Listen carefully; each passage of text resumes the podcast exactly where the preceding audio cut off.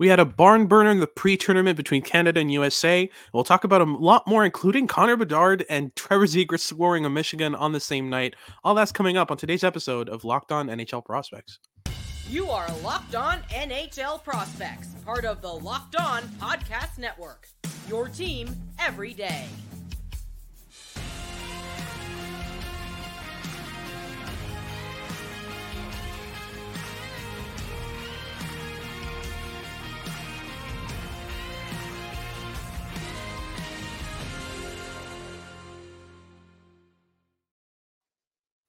Hello and welcome back to Locked On NHL Prospects, part of the Locked On Podcast Network, your team every day. On this podcast, we break down everything prospects related for you 5 days a week, Monday to Friday. I'm Hadi Kalakeche, joined by Sebastian High, and on today's show, we'll start off by talking about the Canada-USA barn burner we had in the pre-tournament. It was a 6-5 overtime win for Lane Hutson and Team USA. We'll talk about how that went down, who scored, who didn't, who played well, who did not, and get into all of that in our first segment. In our second segment, we'll talk about some World Juniors overagers that could get drafted in the 2024 NHL Draft. Talk about a couple prospects who have lined themselves up for a good shot at the draft after being passed over last year or even maybe the year before. And then we'll end things off with Connor Bedard and Trevor Zegras scoring a Michigan on the same night, how that fares for the future of NHL offense, and also why is it that prospects are so good at doing this now when, you know, this is a move you never saw in the NHL before, and now it seems like at least 5, 6, 7 times a year we see a player score in Michigan. So we'll get into all of that on today's show. Before we get into any of that, just remember to like and subscribe. Leave us a comment letting us know what you want us to talk about next if you're watching on YouTube. And if you're listening on your favorite podcasting platform, make sure to make us your first listen of the day. So let's get things started with Canada and USA, the 6-5 overtime win from USA. And who else to score the game winner in overtime than the short king himself, Lane Hutson, right? Indeed. He played a pretty solid game of hockey from what I caught. I think I watched like a period and a half of the game, so I didn't catch the entire one as you did. But I really enjoyed watching this game. It was a lot closer and tighter and more like well thought than I was expecting going into the game, because again, that American lineup is just really, really impressive and outright dominant on the surface. So if Canada can play this style of hockey against the States during the tournament, it's going to be a lot closer than I expected, which is a great thing for everyone who loves competitive hockey. So, it was definitely a very fun game, but you definitely saw the high-skill players stand out and really show their flair. Like, Will Smith had a tremendous assist. We saw Ryan Leonard really, really make his mark so far. And again, Lane Hutson was really the commanding presence from the blue line. The amount of stretch passes he hit like on target and, of course, his overtime winner were really, really, really nice. So, very solid start to a tournament. So fingers crossed it keeps going like this. Absolutely. And Lane Hutson for me was the star of this game, even though he was mainly playing third pair minutes because, you know, it's a pre-tournament game and you don't want him to get injured too early. Within one of his first shifts, he just gets rid of Nate Danielson, who was pressuring him in the defensive zone. Gets rid of him with a cutback and then just opens up a passing lane that no one else saw. He just bombed the puck up the ice, tape to tape, onto Quinn Finley's stick for a breakaway and a goal. It was one of the best passes I've seen at the World Juniors. It was just, I mean, the accuracy, the amount of dexterity it takes to hit that lane, and just to see it alone, I mean, no one could see that coming. And that was his first goal. And then that was the first point he got. And then the second point he got was the overtime winner, where again, he got rid of Nate Danielson with a cutback. Skated it up the ice, lost the handle. Owen Beck got the puck, but then quickly got stripped by Lane Hutson. That was a hab-on-hab crime. And then Lane Hutson just walked in, kept the puck on his forehand, curled it, and shot at top corner. I like the way Lane Hutson uses his options as threats to keep space as accessible for him as possible. But beyond Lane Hutson, I thought Zeev Buium had a fantastic game. Again, I have yet to see a shift from Zeev Buium in this pre-tournament that I didn't like. He's so wriggly, and I think that's just, it's such a great skill to have, and it's hard to really describe. He's just wriggly. Like you try to pressure him, he'll just like walk through you. It's like he's covered in butter. It's ridiculous. And yeah, the whole defense overall, I think with USA is a really offensive-minded defense. Even Eric Polkamp, I've seen a lot more offensive dare from him. I've seen a lot of really good flashes from him in terms of his hands, his ability to move through pressure. So like the defense is already offensive-minded, and you add on top of that the ridiculous offensive lineup they have. That game particularly, I thought the Smith-Leonard-Perreault line carried a lot, along with Gavin Brindley and Frank Nazar. I think those two are pretty good, but I wasn't as impressed with the Cutter Gauthier, Jimmy Snuggerud. That line wasn't really all there. I think Oliver Moore was doing a lot of the heavy lifting on that line, but Cutter Gauthier did not impress me. Snuggerud had some good flashes, but it wasn't really going in for him like that. But yeah, I thought Cutter Gauthier especially had a really rough game in that one. He was putting everything on net, nothing was going in. He was getting frustrated. So it's like, yeah. But what's so impressive with USA is they have so many lines that can damage you, right?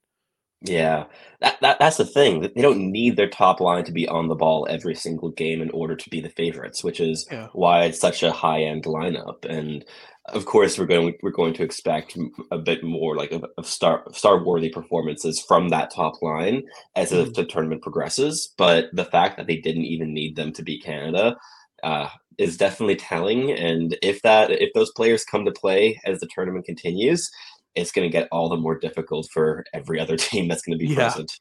Absolutely. But moving on to Canada, I thought Macklin Celebrini was honestly the best player for Team Canada at this game. Scored 2 goals. One should have been denied and got denied another goal, which shouldn't have been, which is weird. It's pre-tournament. It was really fun watching him just, quite honestly, like full kicking motion, the puck into the net.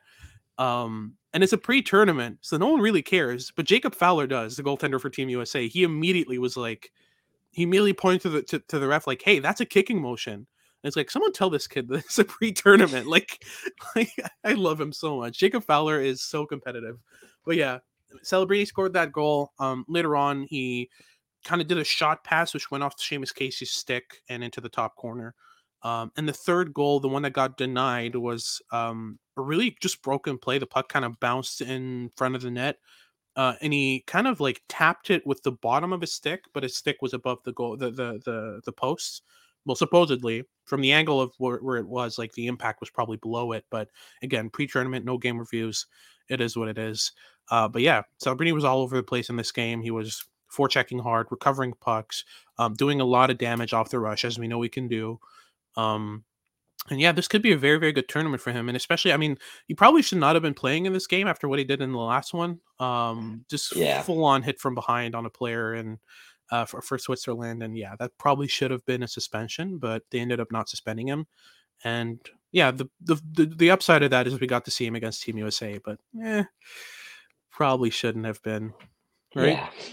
Yeah, for sure. It was a pretty ugly hit. Like, it was straight into the numbers and then head into the boards. Like, it was dangerous. It had every check mark that you look for, especially among like IIHF suspensions and what they typically require to make a decision like that. Yep. If we're looking at the precedent, Celebrini definitely should have been suspended here, but he wouldn't be suspended for that play in the NHL probably. So it's like.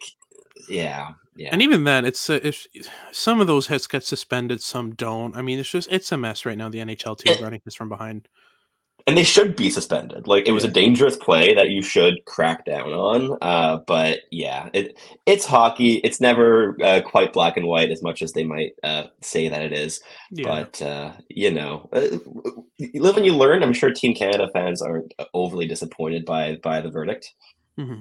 Absolutely. Either way, I think also on defense, Denton Mateychuk had a fantastic game for Canada. I think that was like one big standout. And in goal, they switched out between Samuel St-Hilaire and Mathis Rousseau, both of the overage QMJHL goaltenders that were retained for this roster. And I really thought that Samuel St-Hilaire was a bit more stable, a bit more reliable in that. And I think between the two, we might just end up seeing St-Hilaire as the bona fide backup behind Scott Ratzlaff, but time will tell. I just really think that, it would be really good to go with the hot hand. I didn't really like Mathis Rousseau's game too much. He seemed a bit unreliable at times. It was you know, gifting up rebounds and, you know, going into the corners for retrievals with a bit of hesitance. And Sam Hillebrand was a lot more decisive, even though both of them allowed the same amount of goals. I thought Saint-Hilaire was a lot more decisive in that game, which for me is just, it's so important at the World Juniors to just not hesitate at all, because like it's going to be a tournament of bounces, right? So you need your goaltender to be, you know, if you're going to make a mistake, make it with your chest. You know what I mean? Like, it's just, that's what you'd rather see from a goaltender. But that wraps things up for our first segment. We'll talk about which World Juniors overagers could get drafted in the 2024 NHL draft. We'll talk about a hot name from Finland who's playing on the first pair. We'll talk about a couple of Canadian players and a couple more right after these messages from our sponsors.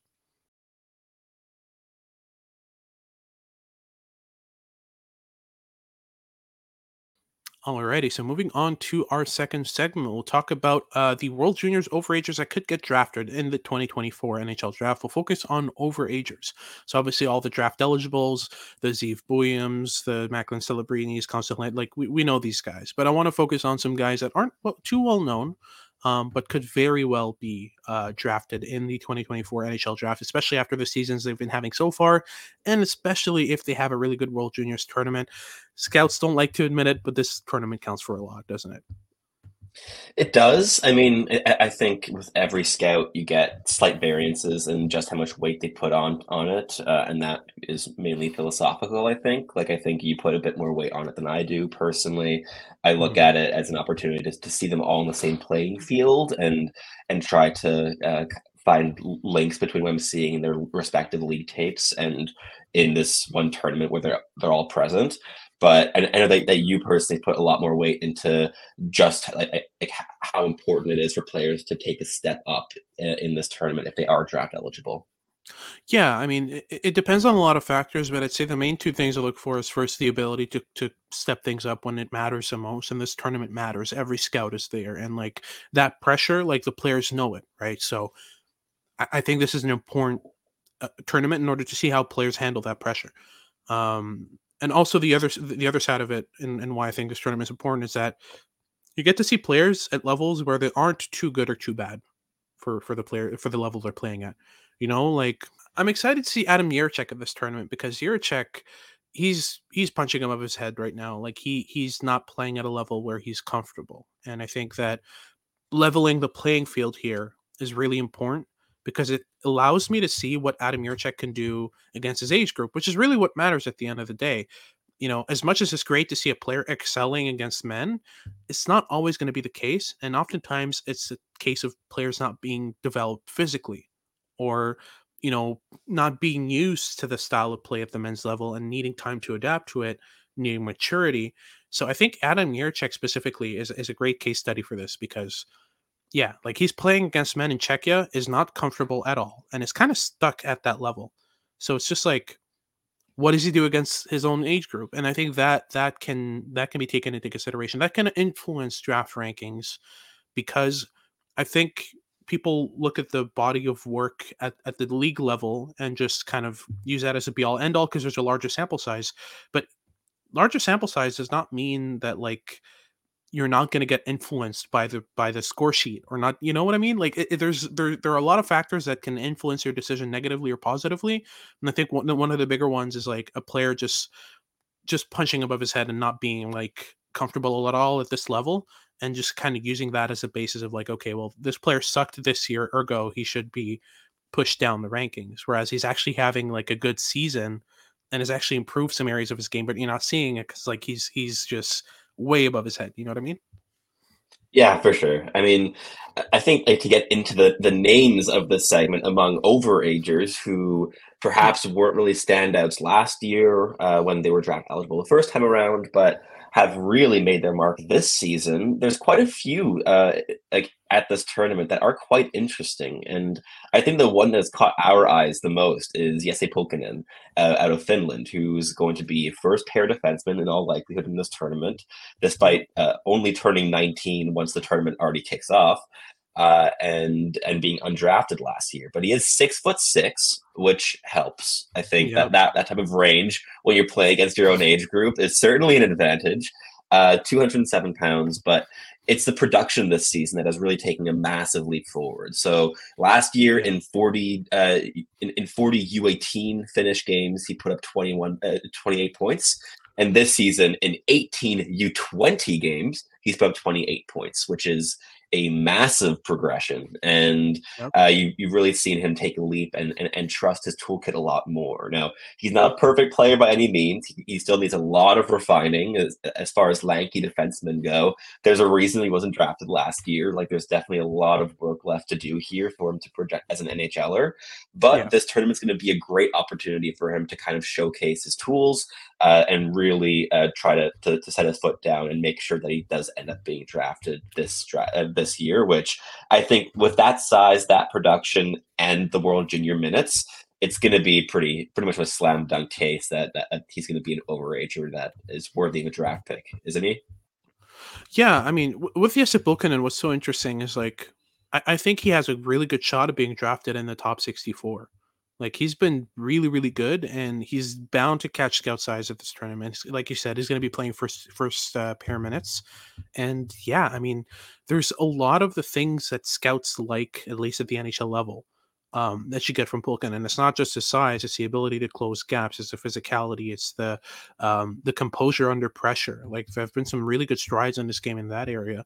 But I think the same of Owen Allard, who's at a point a game pace with the Soo Greyhounds so far in the OHL, and is one of the older players at this tournament, 6'2", 200 pounds, going to be playing bottom 6 minutes.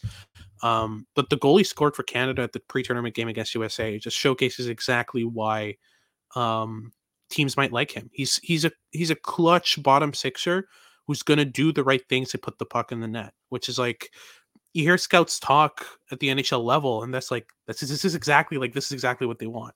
You know, the goal he scored, he just stuffed the pad like 7 times, just outworked everyone down low in a pre-tournament game. Like, he has a point to prove, and he tries to do that every time. And yeah, I think a team will almost definitely take a look at Owen Allard at this tournament, and also his body of work in the Sioux. And also the bloodlines. I mean, he has a father and 2 brothers that play hockey and played fairly well.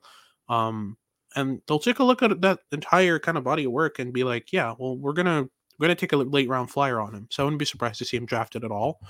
Outside of that, for Canada, I think Samuel St-Hilaire or Mathis Rousseau could get drafted. I don't think both do, but one of them very well might.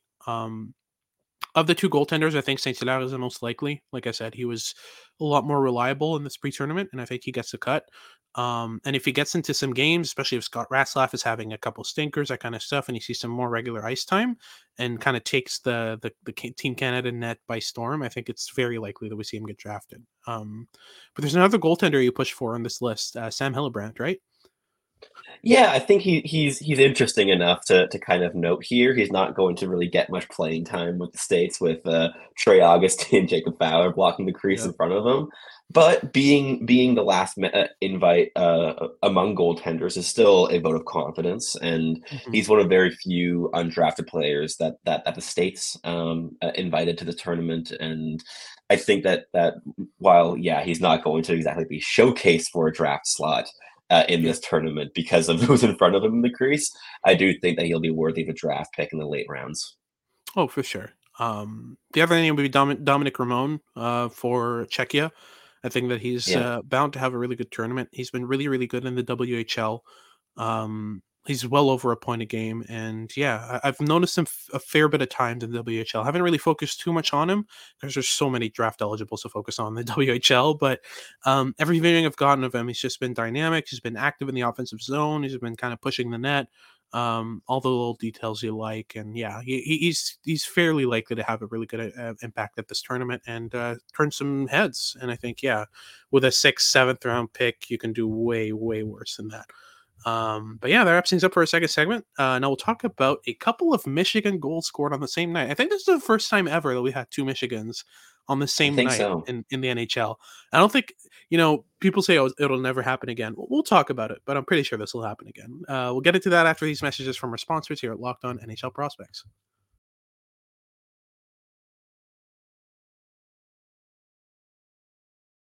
Alrighty, so let's get right into it with our third segment. We'll talk about Connor Bedard and Trevor Zegras scoring a Michigan on the same night. They did it in different ways, which is very interesting. But overall, the Michigan is here to stay. I think this is going to be an NHL, unless the NHL puts a ban on it, which would be very much an NHL move. But at the same time, this is a move that has worked so well. But let's focus first on how Bedard and Zegras did it differently. Talk me through that. We disagree already on which one's the better one, but let's just focus first on how they did it differently. Okay, well, Trevor Zegras, who was already the master of Michigan in the NHL, of course, pulled another one, which has been the highest speed Michigan that we've seen at the NHL level by a decent margin, if I'm not mistaken. It was really quick, really clean. You barely even noticed what happened before it was in the net. Yeah. Whereas the Connor Bedard one, which is my personal favorite among these two, was on his backhand for his first ever Michigan goal in the NHL. So I was personally more impressed by that as a feat of individual performance than I was by Trevor Zegras' goal. But that one, they represented kind of the continuation of this craft that you've seen this player really consistently work on through the years. But with Bedard to be able to pull that off, 30 games into his NHL career on the backhand, it's just the style points are off the charts with it. I can't not pick it. I get where you're coming from, but Trevor Zegras is the way he did it was he did it with the toe of his stick on the move, full speed, full motion, and just it seemed like such a natural thing. And it was in his first game back from injury. That's how he announces his return, is he just toe picks the puck and just I don't know how else to describe. He just yeeted it in the back of the net. He did it with such aggression and force. It's no goaltender was getting to that.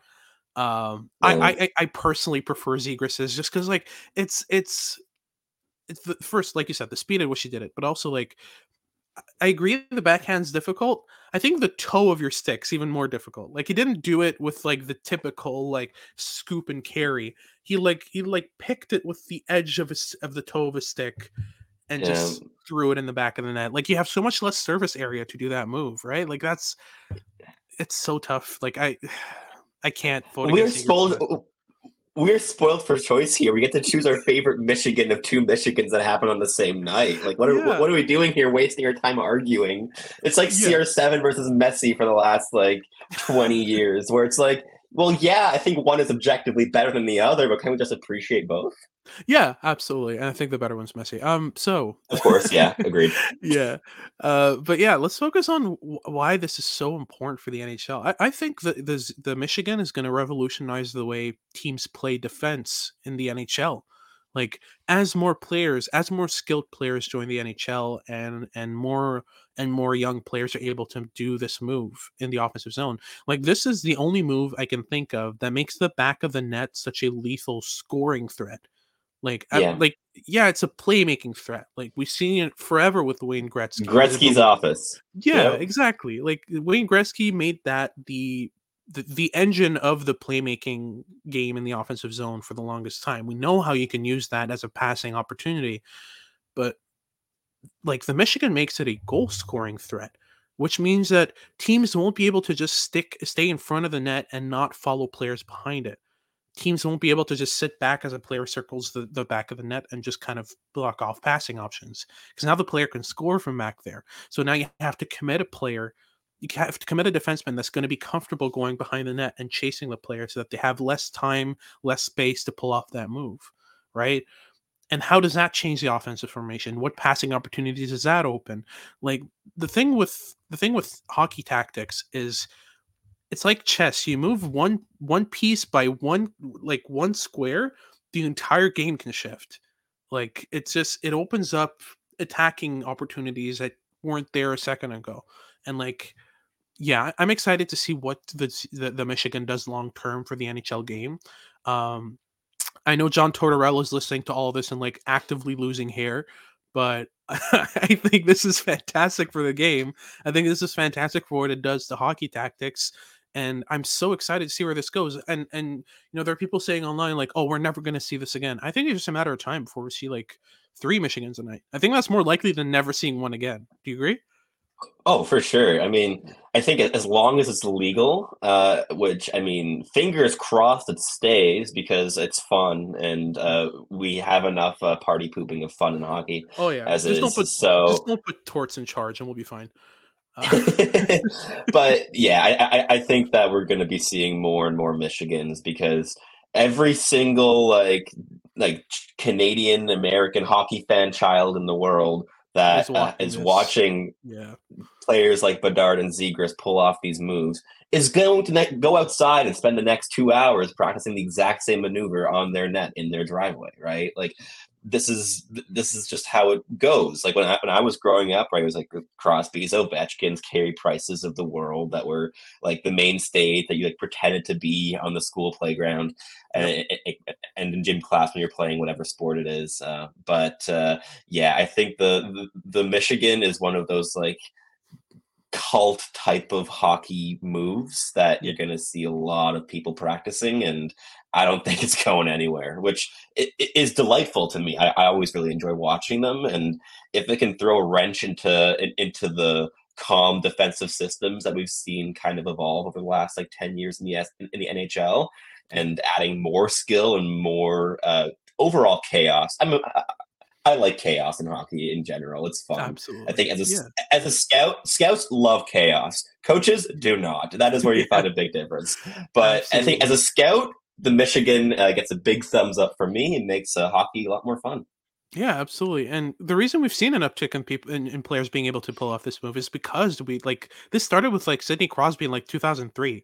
Like, yeah, he did it. So then players in the mid to late 2000s did like one or two a year.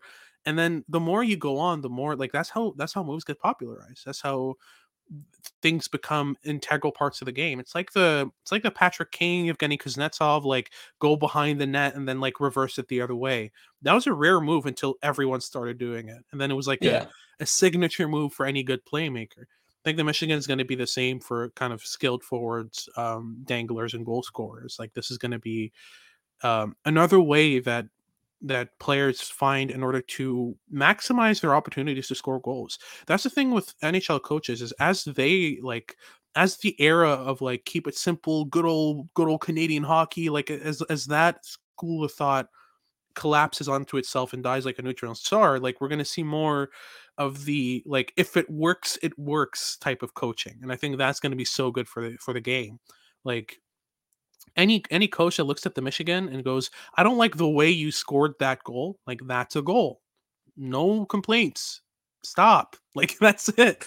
Right. And it looked awesome. Like, oh no, how dare you make awesome play? Like if in soccer or football, sorry, if in football you score a goal from like 30 yards out and it's just like an absolute bomb. And usually when you attempt that shot, it just goes way over the bar or right into the keeper's mitts.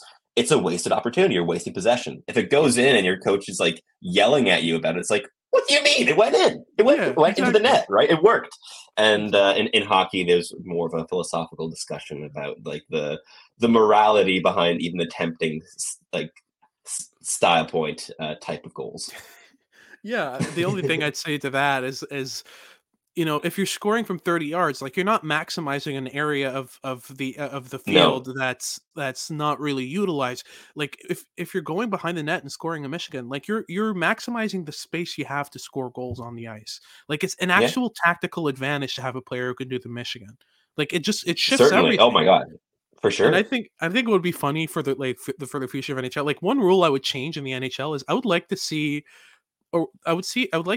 players be allowed to lift the back of the net and make a play through it. Like not necessarily bank it off the goalie and in. That's so boring. Imagine if you could just lift the back of the net and make a pass. Like I think that would be great. Yeah. Like I said, like the trapezoid rule or something. I want to see a goaltender be allowed to move anywhere on the ice where he pleases. I want it to be legal for a goaltender to carry the puck up the ice, cross the center line, and gain the zone with control. That I agree with. But removing the trapezoid, I think removing the trapezoid is how you get like 10 years of 2-1 hockey games in New Jersey. Like that's how you get full on trap hockey. and I'm not a fan of that. But yeah, no, it's. I just love when goalies are far from their nets. I think it's really fun, and I don't like that the NHL tries to stop that, because I think it's entertaining, and the more you can get Steve Dangle to yell about goalies, the better, right? Yeah, absolutely. But that wraps things up for today's show. Thank you very much for tuning in. If you're watching on YouTube, make sure to like and subscribe. Leave us a comment letting us know what you want us to talk about next. If you're listening on your favorite podcasting platform, make sure to make us your first listen of the day. For your second listen of the day, make sure to check out Locked On Sports Today. They've got all your news and updates about what's going on in sports. And make sure to tune in for our World Juniors coverage, as that starts very, very soon. We'll have some recaps for you, some breakdowns of the games, all that coming up as the weeks go on. This has been Hadi Kalakeche with Sebastian High, and we hope you tune in next time.